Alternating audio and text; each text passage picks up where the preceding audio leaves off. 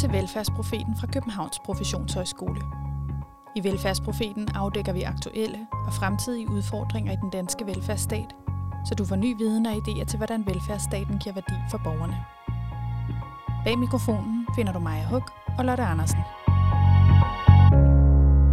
Fra august 2022 skal forældre dele barslen mere ligeligt mellem sig. Her træder en ny barselslov i kraft, hvor mor og far hver får tildelt 11 ugers barsel, mens de sidste 26 uger kan deles. De 11 uger er øremærket, og det betyder, at de ikke kan overføres til den anden forælder. Vælger far eller mor ikke at holde sin del af barslen, vil ugerne ikke længere kunne bruges. Er den kommende barselslov en sejr for ligestilling mellem kønnene? Eller er det en indskrænkning af det frie valg? Og hvilken betydning kan reglerne få for børnene? Det og meget mere skal vi diskutere med jurist og lektor Mette Langelund Klit, som vil fortælle os om den kommende lovændring og dens konsekvenser for børn, forældre og samfund. Velkommen til dig, Mette. Tusind tak. Så har vi også fået besøg af Sine Færk. Sine sidder i Egmont Fondens Advisory Board for Fædrebarsel på vegne af Dansk Socialrådgiverforening. Også velkommen til dig, Sine. Tak skal jeg have. Mette, den her øh, udsendelse er jo faktisk kommet til på initiativ fra dig, du, øh, da du havde læst loven igennem og hørt den der debat, der var omkring, da den skulle vedtages, så, så blev du optaget af, at der var nogle vigtige elementer, som slet ikke var med i debatten, og det fik dig til at foreslå, at vi lavede en udsendelse, hvor vi dykkede ned i, hvad handler den her kommende barselslov om. Så kunne du ikke, for at vi alle sammen er på niveau, fortælle os, hvad er de vigtigste nye tiltag i loven? Jo, det vil jeg rigtig gerne. Altså det direktivet handler om, det er jo i høj grad betaling. Og der har man jo i Danmark skønnet, at de her barselsdagpenge er løn, eller at det er betaling under barsel. Og øh, det er det jo også. Altså det er jo, det er jo et, på den måde et rigtig fint system, at man, man har de incitamentstrukturer. Men øh, jeg tror, at i, i Danmark, så har vi en formodning om, at der har flere der har de her lønrettigheder under barsel. Og jeg tror, der er mange, der hører debatten, der tror, at det her handler om løn under barsel. Og så er det først, når de får børn, det går op for dem, at de skal lige kigge i deres kontrakt, de skal finde ud af, om de er overenskomstdækket. Og så er det først der, de opdager, hov, jeg, jeg har faktisk kun ret til de her dagpenge. Det, der egentlig er min pointe, er måske, at de vigtigste tiltag i loven ikke er det, der sådan lidt påvirker, om fædre holder barsel eller ej min, det loven ikke beskæftiger sig med, det handler om, at man får løn under barsel. Og løn under barsel, den ligger i overenskomsterne, og de skal først justeres på baggrund af loven. De er ikke justeret endnu, så derfor betyder det, at det du får ret til i loven, det er retten til barselsdagpenge, det er retten til at holde fri, og, og det er jo ligesom udgangspunktet. Men det, der gør, om familier har mulighed for at holde fri, det er i høj grad, om man får løn under barsel, fordi forskellen på barselsdagpenge og løn, den kan være rigtig markant rigtig mange steder. Og øh, spørgsmålet om man har løn under barsel, det ligger i overenskomsterne eller i de kontrakter, man laver, hvis man ikke er overenskomstdækket. Og der er faktisk overraskende mange, særligt fædre, der ikke har ret til løn under barsel. Og det er det, loven ikke handler om. Så det, jeg egentlig var optaget af, da jeg skrev til jer, var i høj grad det, loven ikke forholder sig til og ikke tager stilling til. Når man sidder og rådgiver og, og fortæller folk om, hvad er deres muligheder under barsel, så er der jo et hav af muligheder. Vi har jo den her fleksible barsel, hvor, hvor fraværsretten, den, den kan jo struktureres, så det passer ind i alle øh, familier, alle tænkelige situationer. Det, det så det kan give en hver HR-afdeling sved på panden, når man skal prøve at forklare alle de muligheder, der ligger i barsel. Og det er jo egentlig, øh, det er jo, det er jo fantastisk på mange måder. Og øh, så, så kommer retten til dagpenge oveni. Altså, det, det er jo virkelig lidt ligesom sådan en lavkage. Altså fundamentet er, jamen, har du ret til at holde fri? Det er sådan ligesom det første tjek. Og, og det regulerer barselsloven. Det, det barselsloven også regulerer, det er, jamen, har du ret til at få dagpenge? Og det er i den struktur, hvor man har ændret det med de nye regler. Men den sidste, som jo er garnituren, og det vi rigtig gerne vil have, det er jo lønnen. Og lønretten, den kobler sig tit til, om du har ret til at få er holdt fri i første omgang, og om du så har ret til at få de her dagpenge. Og det betyder, at der sker det, at man får refusion, og det vil sige, at arbejdsgiveren får de dagpenge, man skulle have haft i stedet for. Det er det, der sker, når man har en lønret, lønret under barsel. Det er, at så får man løn fra sin arbejdsgiver, og så får arbejdsgiveren dagpengene.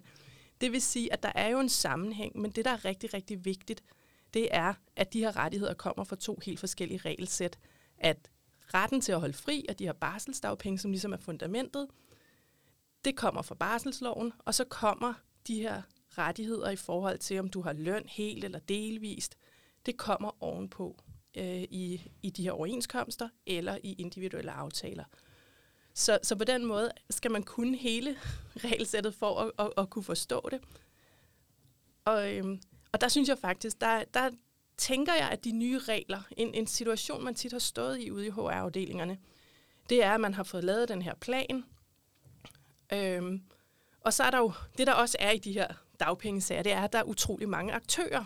Der er en HR-afdeling, der er en medarbejder, der er en faglig organisation, der nogle gange skal hjælpe medarbejderen. Og så er der øh, Bopælskommunen eller Udbetaling Danmark, der, der, der i dag udbetaler de her øh, barselsdagpenge. Det vil sige, at der er rigtig mange aktører. Og så er der jo en mor og en far eller en medmor. Og det betyder jo, at der er to arbejdsgiver, der ikke nødvendigvis kender hinanden, hvor der skal laves en barselsplan begge steder. Og der stod tit dem, der var arbejdsgiver for faren, de stod, når faren så tit holdt barslen i slutningen af forløbet, så stod de og manglede øh, dagpenge til at få i refusion, hvilket gjorde, at faren mistede sin øh, lønret. Og der tænker jeg, at det er en af de gode ting, der ligger i de nye regler. Det er, at når faren har øremærket sin egen barsel, og skal tage stilling til, om det skal overføres, så vil man ikke stå i den situation, at faren faktisk mister sin lønret, fordi at der ikke er blevet gemt dagpengene, at den her refusionsanmodning bare er kørt videre, eller moren har fået udbetalt barselsdagpengene uden helt at, at vide, at det havde den konsekvens, at der ikke var dagpenge til faren, og han dermed mistede sin lønret, fordi det er den her betinget ret til løn, øh, der, der ligger i det. Så når du fortæller om det med det, så lyder det næsten, at ligesom øh, man kan have brug for juridisk bistand, når man skal, hvis man går fra hinanden, eller når man skal købe hus eller andre ting, så har man faktisk også brug for juridisk bistand, når man skal have stifte familie. Det tror jeg. min, er, min erfaring er faktisk, at, øh, at det er i høj grad øh, et, det er svært. Men, men min, når jeg underviser nogen, der skal rådgive det her, så siger jeg altid, pas på med at rådgive, fordi du rådgiver med den ene vinkel blind. Fordi enten så skal du kende begge forældrenes barselsrettigheder for at kunne sige, hvad der er en god idé. Så derfor er mit bud altid, kvalificer. Altså, spørg, hvad de gerne vil, og så kan du vurdere, om det er lovligt. Fordi det kan være så farligt at begynde at rådgive om noget, når du i virkeligheden lidt rådgiver i blinde, fordi du kun har kendskab til den ene persons rettigheder og, og, og virkelighed.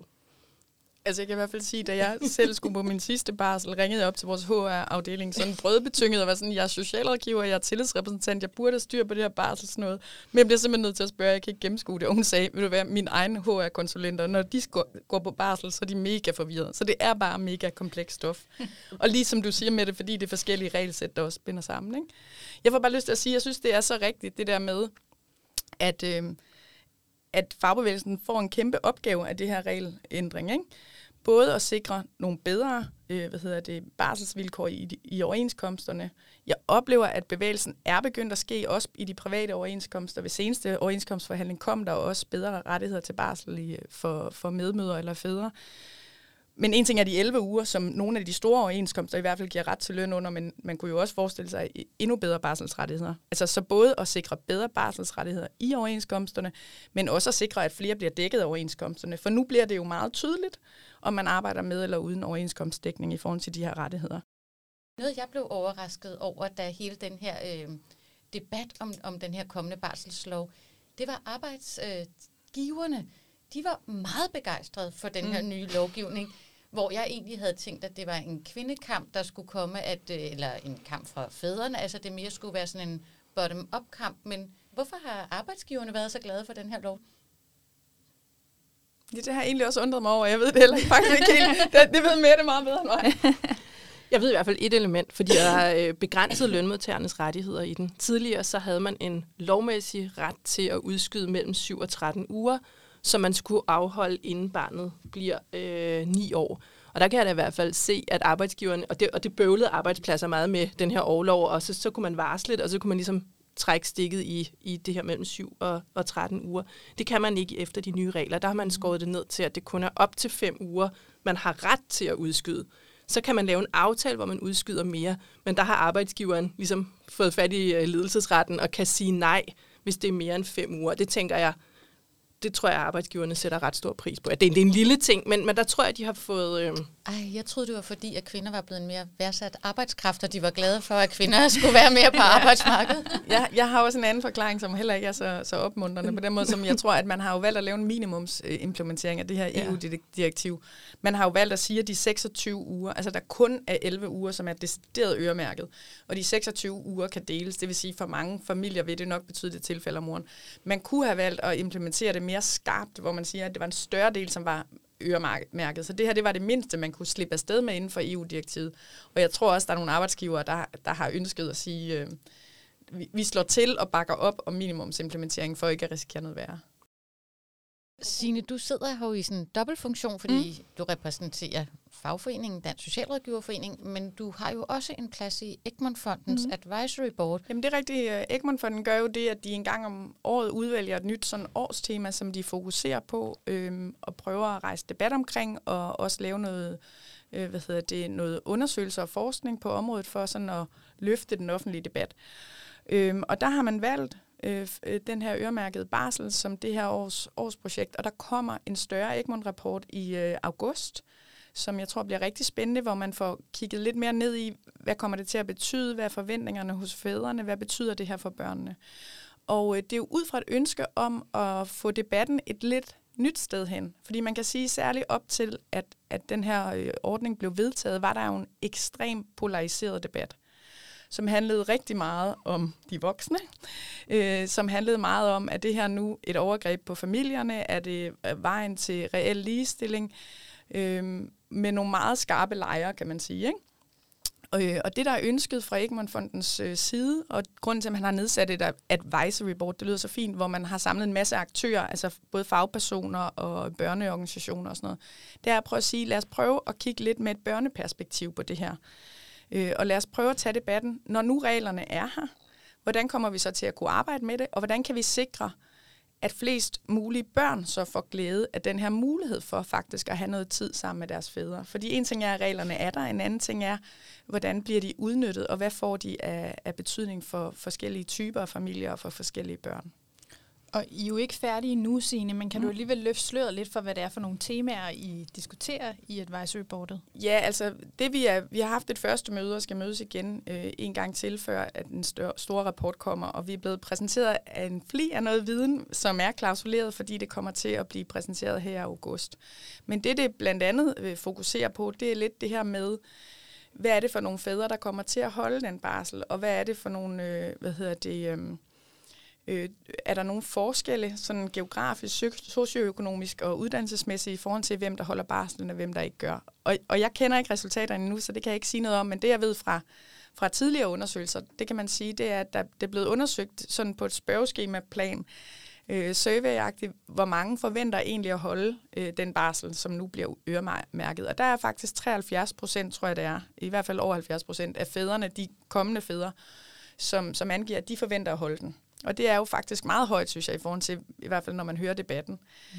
Øhm, og det man i hvert fald tidligere har kunne se nogle tegn på, som er noget af det, man skal ind og undersøge nu, det er, at der er noget forskel i, både hvor i Danmark man bor, øh, hvilken uddannelsesbaggrund og hvilken, øh, og hvilken hvad hedder det, socioøkonomisk baggrund man har. Og det er jo noget af det, man er optaget i øh, øh, hos Egmontfonden, og som vi i DS også er optaget af. Hvordan sikrer man så en lige ret til at have den her barsel med sin far for, for børnenes skyld? Fordi vi ved, at det har rigtig mange positive effekter for et barn. Både at have muligheden for at danne tæt tilknytning og tryg tilknytning til, til begge forældre. Også fordi vi ved, at jo, når man deler barslen, så, så mindsker man faktisk risikoen for skilsmisse, kan man se helt statistisk. Det er ikke nogen garanti, tror jeg, desværre. Øh, og det ved vi jo Altså folk må jo blive skilt, hvis de ønsker det, det er ikke det, men vi ved jo, at det er en stor belastning for familier, og det er en stor belastning for børn, hvis man ender i en skilsmisse. Så der er en masse positive effekter, hvis man deler barslen. Så det er jo super interessant at se på, hvad kan man så gøre for det, for at, at det sker. Ikke? Og der tror jeg, der tror jeg, Mette har ret i noget helt rigtigt, fordi jeg, jeg tror, man skal tænke, det to spor. Altså, jeg tror, det, det der har, de ting, der kan have betydning for, om man vælger at holde den barsel, man nu får ret til, det tror jeg, der er noget strukturelt i, og noget kulturelt i. Og på det strukturelle plan, der kan man sige, der er to spørgsmål. Ikke? Der, er, der er fraværsretten, altså retten til at holde den her barsel, som man nu har fået i lovgivning. Og så er der muligheden for løn under barsel. Ikke? Det er de to ting. Og der ligger jo øh, i hvert fald en, en opgave stadig at sikre øh, bedre lønvilkår for flere under barslen. Det andet, som, er, som også er spændende, synes jeg, det er det kulturelle. Hvad er det, der betyder, at man har lyst til at føle sig tryg ved at tage den barsel? Føler sig kompetent til det. Og der tror jeg også, at vi som sådan velfærdsprofessionelle har en stor rolle at spille i forhold til, hvad er det for kultur, der opstår der. Ja, for noget af det, der nogle gange bliver debatteret, det er, om det har en anden betydning for fædrenes karriere, øh, muligheder, eller i hvert fald sådan, som de oplever det, end det har for mødernes, fordi at det ligesom er, man er ligesom mere vant til, at møderne går på barsel, end fædrene gør. Ja, altså det vi ved, det er jo, at det har en rigtig negativ betydning for, for kvinder i dag, når man holder barsel. Både når man ser på livsindkomst, når man ser på pensionsforhold, og også hvad man hører, det betyder i forhold til karrieremuligheder. Fordi man jo lige sådan trykker pause og bliver taget ud øh, af, en, af en ligning i, i nogle år, hvor man er en rimelig ustabil arbejdskraft. Så allerede i dag ved vi jo, at det har nogle ret negative øh, konsekvenser, men det, det, det er jo, tror jeg, meget afhængigt af, hvor man er på arbejdsmarkedet, men det man i hvert fald hører fra mange mænd, det er, at hvis du er på en arbejdsplads, hvor der overhovedet ikke er nogen kultur for det, eller tradition for det, så synes chefer og kollegaer, det er mega mærkeligt, hvis man beder om tre måneders barsel, øh, eller siger, at man skal holde det, øh, og, og, og synes, det er mega problematisk. Ikke? Mm. Det tror jeg nu, vil jeg så sige, der er rigtig mange kvinder, der allerede i dag har oplevet. Nogle gange synes jeg, det er sjovt at høre den her debat, for nogle af de problemstillinger, som lige pludselig bliver gjort meget store. Hvad med de selvstændige mænd? Ikke? For eksempel så tænker jeg, ja, hvad med alle de selvstændige kvinder, der har døjet med det her i årtier? Og hvad med alle os, der godt har prøvet at skulle gå ind til en chef og sige, jeg er lige helt ny i det her job, men nu skal jeg skulle på barsel, I'm sorry. Altså, vi, altså det er jo nogle ting, som, som kvinder har båret, øh, kan man sige, øh, i mange årtier, mere eller mindre alene, som mændene nu også begynder at snuse til. Det er pisse upraktisk at skulle holde barsel, hvis du kun ser på de karriereforløb. Ikke? Mm. Men nogen skal jo gøre det, hvis vi skal sætte nogle børn i verden. Men jeg tror altså også, der er en ret stor udvikling. Nu har jeg primært kendskab øh, sådan til den offentlige sektor, men der tror jeg, det er helt almindeligt, at mænd gør det, og der tror jeg, man faktisk vil se skævt til at undre sig, hvis nogle fædre fravælger det. Så jeg tror, at man måske skal kigge på nogle af de kulturer, der, øhm, der, der er der, hvor rigtig mange gør det. Øhm, Jamen det tror jeg, du har ret i. Jeg, jeg øh, tror lige præcis på offentlige arbejdspladser, altså ja. der tror jeg, det betyder meget, og det er klart, hvis chefen har været på barsel, ikke? når vi ser en, en minister, øh, der går på barsel, sådan, altså det betyder da rigtig meget, altså det der med forbilleder. Og der tror jeg bare, det er måske er noget andet, hvis du arbejder som industritekniker eller murer øh, på en, på en øh, hvad hedder det, byggeplads. Så det tror jeg er en del af kulturen. Det er det der med forbilleder. Er der andre, der gør det? Er det kutume? Kan jeg se nogen, hvor jeg tænker, de kan godt køre en karriere og stadigvæk holde barsel? Ikke? Så tror jeg også, der er meget omkring det der med, hvad, en, hvad for en forventning bliver man mødt af? Altså, og det tror jeg ikke er en til en, fordi, øh, eller jeg tror ikke, det er en til en, men jeg tror, det har en betydning, hvordan man bliver mødt som både kommende og, og ny far. Og det handler jo helt ned til sundhedsplejersker og pædagoger og socialrådgiver. Der har vi alle sammen et ansvar, for jeg tror, hvis du fra starten bliver mødt som en lidt sekundær forælder, så tror jeg, det et eller andet sted sætter sig i, i ens øh, egen forventning om, hvilken rolle skal jeg spille i det her barns liv. Og der tror jeg, der, altså når man kigger på tallene, hvordan fædre oplever mødet med øh, professionelle, der er altså desværre langt vej endnu øh, til, at, at man betragter begge forældre som ligeværdige. Det tror jeg, du har fuldstændig ret i, Signe. Altså nu, baserer det jo så jo også primært på mine egne erfaringer, da jeg fik børn for måske flere år siden, end jeg vil være ved. men, øh, men der var, altså, min mand var på barsel i henholdsvis tre og fire måneder, og det han oplevede sammen med nogle af de andre fædre, som også i den mødergruppe, jeg var i, der havde vi ret hurtigt mændene på banen, men det var jo også møder, der mødtes med sundhedsplejersken. Det var, det var også, hun kommunikerede til. Hun var, hun var super fantastisk, men det var stadig også, hun kommunikerede til. Og det, det er faktisk ret lang tid at være alene hjemme med et barn i 3-4 måneder. Hvis du ikke har en mødergruppe, så er det sådan, jamen, skulle min mand så have pladsen i mødergruppen, eller hvordan, hvordan gør vi det? Og der kan jeg høre, selvom det er ved at være mere end 10 år siden, så, så er det stadig noget af det samme, jeg hører fra dem, der får børn i dag det er, at der ikke rigtig er en struktur til, øh, til og, og hvordan fædrene, så er det sådan på ad hoc basis og nogle sådan entreprenante fædre, der selv ligesom initierer noget. Men der er der simpelthen brug for et system, der også siger, at det her, der, der er brug for noget til, til fædrene, og det skal ikke bare være en fædremødergruppe. Vi har faktisk tidligere interviewet en, som har været medstifter af øh, nogle fædregrupper, kan mm. man sige. Men det, som I er inde på her, det er, at vi også er nødt til fra systemets side at blive bedre til at håndtere, at, øh, at det både er mænd og kvinder, vi skal, vi skal behandle som ligeværdige forældre. Ja, man kunne jo, altså man kunne jo håbe, at det her det er et stort skridt i retning af at opfatte øh, mødre og fædre som reelt ligeværdige øh, forældre. Og så handler det jo både om, er der tilbud under barslen? Er der noget, der er målrettet fædrene? Screener vi i lige så høj grad for fødselsdepression hos fædrene? Griber vi dem, når de har det svært? Men det er jo også helt ned i mikrohandlinger. Hvem er det, vuggestuen ringer til, når barnet er sygt? Jeg kan se, der bliver nikket rundt om bordet. Ikke? Altså, det er mor. Jeg selv som socialrådgiver, når jeg arbejder i familier, øh, hvem er det, jeg lige... Jeg slår lige forældrene op. Ringer jeg først til far eller mor, hvis jeg skal indkalde til et møde? Jeg må indrømme, legeaftaler, jeg må indrømme, jeg ringer tit til moren, og det er jo, og nogle gange tager jeg mig sammen og kommer ud over min egen sådan, øh, bias, ikke? Altså, men, men det er jo alle de der mikrohandlinger, hvor vi hele tiden får fortalt, både mødre og fædre, der er forskel i forældreskabet. Så jeg tror, jeg tror, det her kan være et skridt, øh, i retning af en reel ligestilling. Ikke kun på, på løn og pension og alle de der ting, men også det med, at man lige pludselig bliver en fuldgyldig forælder som far, fordi man også har stået og været ved at blive sindssyg derhjemme øh, med et lille barn, der græder. Eller lige pludselig ved, hvad skostørrelse er det nu, de bruger, og er de øh, kommet op i størrelse 86 eller ej. Altså alle de der små ting, som jo har haft stor betydning for, at mor i mange år er blevet anskuet og har opfattet sig selv som primær. Det er meget interessant, det I løfter her med, at det faktisk også er en opgave hos altså netop velfærdsprofessionelle, som mange af vores lyttere repræsenterer. For jeg kan fuldstændig genkende sine, jeg er socialrådgiver ligesom dig, og min mand er læge. Og alligevel, når børnene er syge, mine børn går på den bedste skole, men det er altid mig, der bliver ringet op. Og mm. vi har tit grindag derhjemme, hvis ens eget barn blev syg, vil man så ringe efter en socialrådgiver eller efter en læge?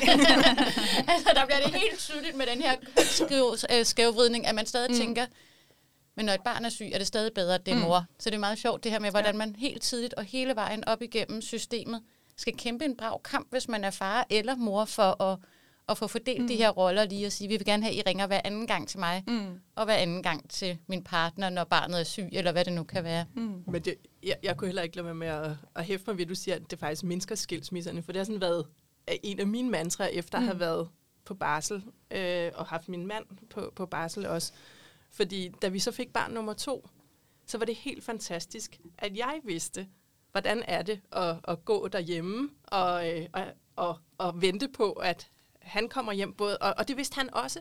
Da, da jeg var på barsel anden gang, så var han meget, meget skarpere på mm. at vide, for han havde selv gået hjemme fire måneder med den store, det her med, hvordan er det, og hvad er det for en situation, man er i, når man går hjem i sådan en babyboble, hvilket ansvar er det, man har, og, og hvad har man brug for for sin partner. Så jeg vil sige, det har været næsten bedre end parterapi, at, at vi begge ja. to har været på barsel, og vi har kunne grine af det, fordi at, at man ligesom kendte de behov, at, at hvis man har gået hjem en hel dag, så er spørgsmålet, om man en kommer hjem fem eller fem minutter over fem, det er faktisk rigtig afgørende, mm. hvis man har været i, i sådan virkelig en babybobble, man trænger til at komme ud af.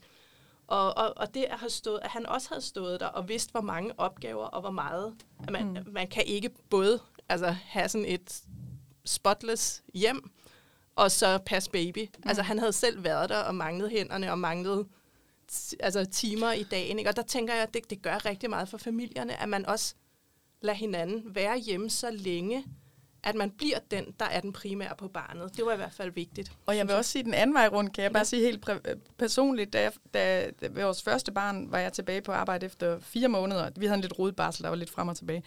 Øh, men efter fire måneder var jeg første gang på arbejde. Og da jeg kom hjem første gang, og, og ikke havde styr på tingene, fordi lige pludselig havde en soverytme ændret sig. Jeg sagde, skal hun ikke ud og sove nu? Og min, min kæreste var sådan, nej, nej, nej, nej, hun er begyndt at sove klokken 4, og, øh, og hun har også holdt op med at spise det der. Altså jeg følte mig så udenfor og så utilstrækkelig, så jeg fik faktisk intuitivt lyst til bare at trække mig og gå igen. Altså fordi den der oplevelse af, gud, der er en anden, der faktisk har bedre styr på det end mig, det var også meget sundt for mig som mor at opleve. Og jeg forstod måske lidt bedre, hvorfor nogle fædre også får lyst til at trække sig i det. Øh, fordi man også kan føle sig sådan lidt kørt af banen.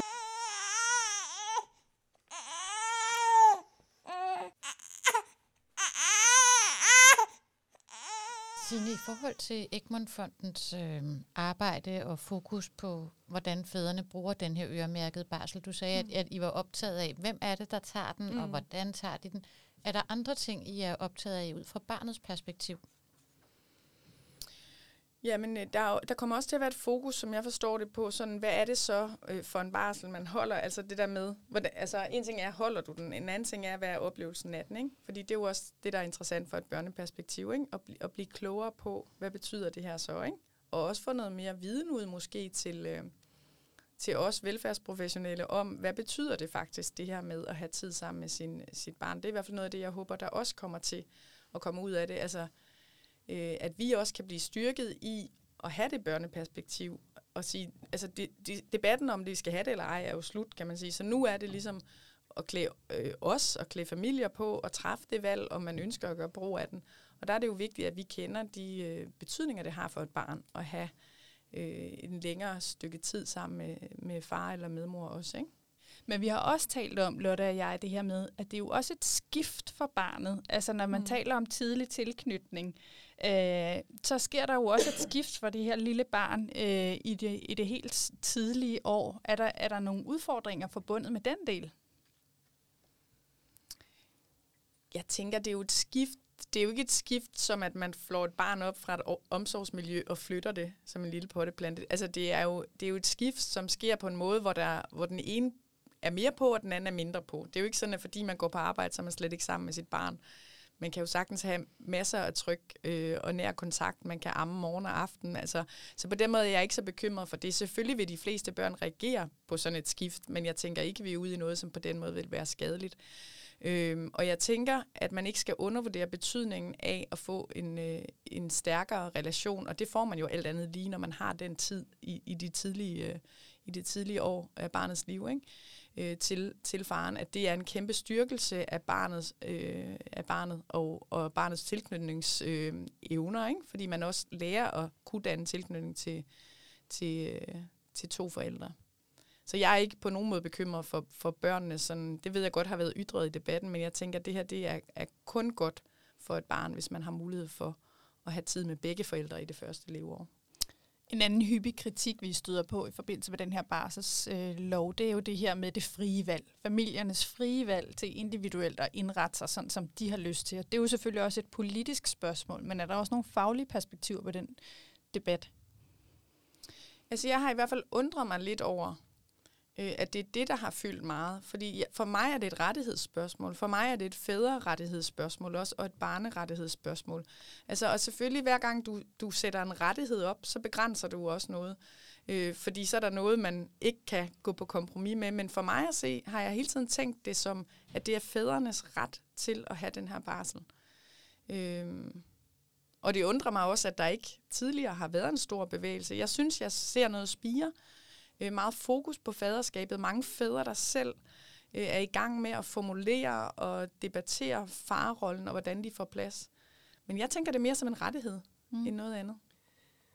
Altså, jeg, jeg tænker lidt, at der måske kommer en form for sådan polarisering eller social slagside i det, fordi jeg tror, hvis man kigger på det i dag, så tror jeg, at der er mange veluddannede mænd, der, der tager den her overlov, og som, hvor, hvor det er en del af kulturen, og hvor det også er en del af det kønsrollemønster, som, øh, som, som måske bliver betragtet som, som moderne og mere fremtidigt, hvor jeg tror, der er nogle lommer, hvor man simpelthen ikke har muligheden for at, at ligesom tage de her rettigheder til sig, og hvor rigtig meget af det, der frustrerer og, og, og så bliver omtalt som den her selvbestemmelse, det, øh, det, er økonom, det er økonomien i det, hvor, hvor man siger, jamen vi, vi har ikke råd til, at far øh, går, går på barsel. Og så er der jo selvfølgelig også nogle kønsrollemønstre nogle steder, hvor man siger, at det er morens barn og sådan noget.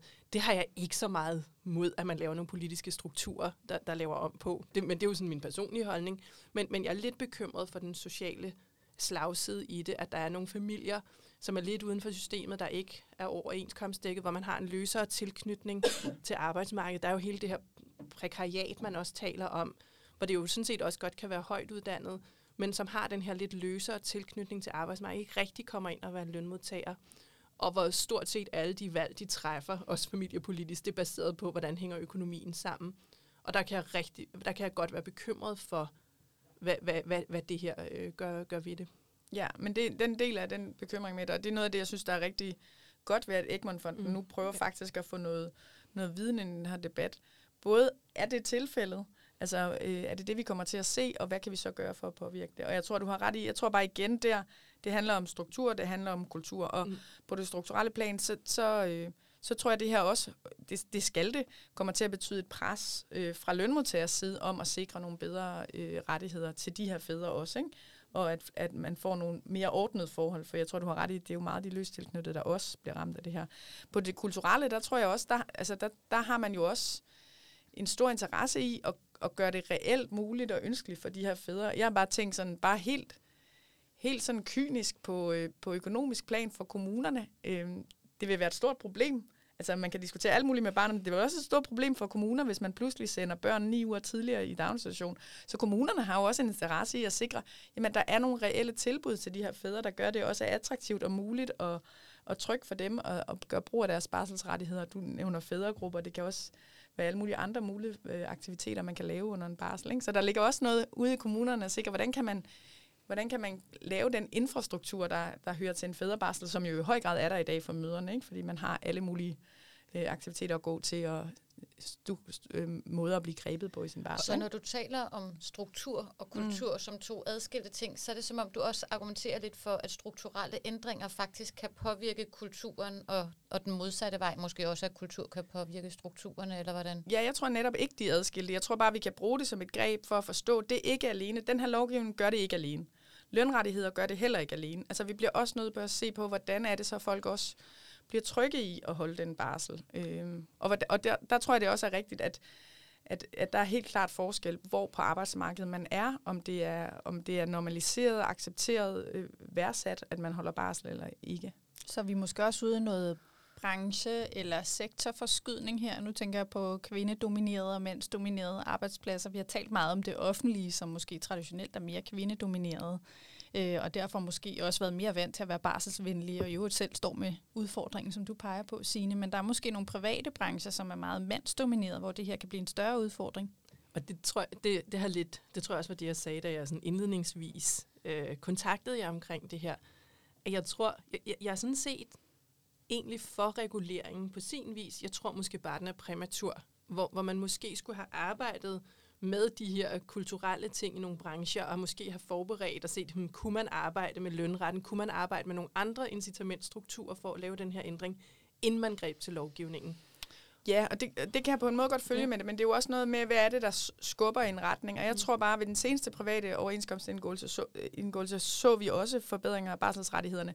Og må ikke det også er kommet i lyset af, at man kunne se, hvor var vi på vej hen. Ikke? Altså, så det er jo også noget med, nu, nu er fraværsretten der, så kommer der, tror jeg, også et pres for at forbedre øh, de rettigheder. Ikke? Øh, så det er jo sådan lidt, hvor starter man? Det ene eller det andet sted, eller lidt parallelt, fordi jeg, jeg har ret, eller jeg, jeg, jeg giver dig ret i, at at vi står et sted, hvor det her nu kalder på øh, at få blik for, hvordan sikrer vi så, at folk reelt har, har råd til at være på den barsel, og har nogle gode barselsrettigheder. Jeg tror bare, det at vi nu har fraværsretten, det gør, at der kommer en kæmpe pres for det. Og jeg tror, du har fuldstændig ret, Signe, og nu bliver jeg sådan lidt jurenørdet, for det er sådan ret sociologisk, altså hele den her med, hvorfor regulerer vi, og hvad er det, vi ønsker med formål. Og, og, og, og der kan man jo nogle gange sige, skal vi regulere efter den virkelighed, vi er i, eller kan mm. vi forandre med regulering?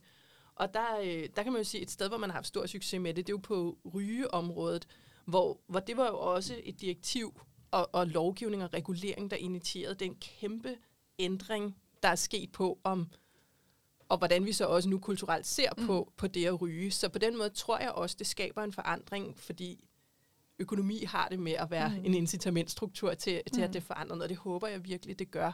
Men det er mere dem, der kommer i klemme i den her mellemperiode, frem til, at, at der så kommer styr på overenskomsten. For det træder jo allerede i kraft med de børn, mm. der forventes at blive født i, øh, i starten af august. Ikke? Så, så man siger, det, der, der er måske nogen, der holder lidt meget for i, mm. i de her første år, indtil overenskomsterne kommer på plads, eller rettighederne på anden vis kommer på plads. Ja, og den store udfordring, tror jeg i virkeligheden, er dem, der ikke er overenskomstdækket. Ja. Altså som du siger, ikke? Og det er jo også det er jo en vanskeligere problemstilling. Eller den er, den er, en ting er at få indført nogle bedre øh, rettigheder i overenskomsterne. En anden ting er at få løst det, at vi har en alt for stor del af arbejdsmarkedet, der ikke, særligt det private, som ikke er dækket af en overenskomst, som er på nogle mærkelige kontrakter. Som ja, for det er faktisk den eneste lovgivning, jeg kender til. Jeg, jeg tror, jeg har et relativt godt overblik over det. Det er funktionærloven, der giver halv løn mm. i, i øh, 14 uger Det, det er det eneste sådan, lovregulerede, der er om løn mm. under barsel. Så alle andre, de er afhængige af at have en overenskomst, eller have tænkt i forhandlingssituationen, hov, jeg skal også have ret til øh, løn under barsel, Mm. og skal betale et eller andet, fordi den der, og, og der ved jeg ikke, øh, jeg har ikke skulle forhandle en privat kontrakt, og, og der, jeg ved ikke, hvordan, hvordan det er i rummet at sige, hov, jeg vil også gerne have barselsrettigheder som kvinde, tror jeg straks, mm. de vil kigge ned sådan, nå, hvor aktuelt er det, ikke? Og, og, og som mand, der ved jeg heller ikke, om man tænker, de, de penge, der ligesom er sat af ved at prioritere det i det rum til at argumentere for, at jeg skal have barselsrettigheder ind i min kontrakt. Men et, sådan med et optimistisk kig i krystalkuglen for de overenskomstdækkede, så kunne barselsloven godt fungere lidt som en rambuk for nogle lønrettigheder også. det, det, det håber Altså på, på det overenskomstmæssige område, så, øhm, så helt sikkert, det tænker jeg, det, det vil det gøre. En ting er ligestilling mellem kønnene i sådan en traditionel kernefamilie, men rigtig mange de vælger jo at strukturere deres familie på andre måder. Regnbuefamilier eller forældre af samme køn, og der er alle mulige konstellationer i dag. Solomøder også. Hvad betyder de her nye regler for dem? at de ringere stillet i forhold til at være hjemme med deres barn det første år? De vil i høj grad have øh, de samme muligheder, som de har i dag. Der er en lille smule større fleksibilitet, så der vil være en, en lidt øh, større øh, mulighed for dem. Og så er der nye regler i forhold til det, som så først kommer i 2024, hvor, hvor man har lidt mere fokus på den del, og hvor man vil ændre forholdene og reformere øh, den del, så det tager højere grad højde for øh, de familier, der lever, øh, regnbuefamilier, og sådan anderledes familieformer end det, der sådan har været traditionelt. I skal begge to have tak for at hjælpe os med at blive klogere, både på juraen og detaljerne omkring den her nye barslov, og så den her meget spændende, både strukturelle og kulturelle drøftelse, som i virkeligheden er, er på spil øh, i den her sag. Så tak for det. Tak for at sætte fokus på det. Det er vigtigt. Ja, jeg er helt enig med Signe. Tak, fordi vi måtte komme. Ja, Lotte, det var jo en spændende snak, vi havde med Sina og Mette, og øh, som man nok også mm. kunne fornemme, så øh, kan man sige et tema, som de fleste af os, der har adskillige, haft adskillige børn mellem hænderne, noget det er svært ikke også at være personligt engageret i og have en personlig holdning til. Men hvis vi nu skal prøve at lægge det lidt til side, Lotte, hvad for nogle faglige perspektiver ser du så i det her? Jeg synes noget af det, der blev meget tydeligt i øhm, samtalen med Mette og Signe, det var øhm, de her mere sådan normative elementer, som er nødvendige, hvis loven skal implementeres, som den er tænkt. Altså, hvordan de velfærdsprofessionelle også spiller en vigtig rolle, både i forhold til kønsforståelse i børnehave og skole, men også hvordan sundhedsplejerskerne allerede helt fra starten kan inddrage faren som en ligeværdig partner, hvor man traditionelt måske mere har tænkt, at øh, det er et samarbejde mellem mor og sundhedsplejerske. Så sker der ligesom et skifte med det her, øh, med den nye barselsregler, hvor faren bliver en helt lige så vigtig samarbejdspartner. Det synes jeg er ret interessant, at, at loven gør det ikke alene. Der skal noget mere til, og der har de velfærdsprofessionelle altså en super vigtig rolle. Ja, jeg kommer også til at tænke på den podcast, vi lavede sammen med Rasmus, som handlede om hans kamp for øh, dels, at der skal komme fokus på fødselsdepression for fædre, og dels det her med fædregrupper, hvordan han ligesom havde skulle kæmpe det op fra bunden. Øh, og der står vi måske allerede nu lidt et nyt sted for sådan en kamp. Ja, og, og også en spændende diskussion, det her med, hvad er det så fædregrupperne skal? Altså, hvordan kan vi blive ligestillet eller lige berettet i vores forældrerolle, uden at vi nødvendigvis skal gøre de samme ting med børnene. Altså det er ikke nødvendigvis det samme, der skal ske i en fædregruppe som i en mødergruppe. Og skal der overhovedet fortsat være fædregrupper og mødergrupper, eller skal vi snarere tale om forældregrupper, sådan som Mette talte om, som man kan glide ind og ud af, øh, sådan som man nu tilrettelægger sin barsel i sin egen familie? Fuldstændig rigtigt. Så der er i hvert fald to konkrete indsatsområder for velfærdsprofessionerne. Et, hvordan tænke i, hvordan kan, det, altså, hvordan kan man arbejde med forældregrupper i stedet for mødergrupper. Og to, kan vi være opmærksom på fødselsdepression hos øh, fædre på nogle nye måder. Ja, og hvordan kan vi vedvarende gennem hele børnenes opvækst tænke forældrene som ligestillede voksne, der begge to skal inddrages aktivt i barnets udviklingsproces? Ja, det er meget spændende. Mm. I skal som altid have tak, fordi I lyttede med. Husk, I kan finde Velfærdsprofeten på alle de almindelige podcast-platforme, og hvis I trykker abonner, så får I automatisk besked, når der kommer et nyt afsnit.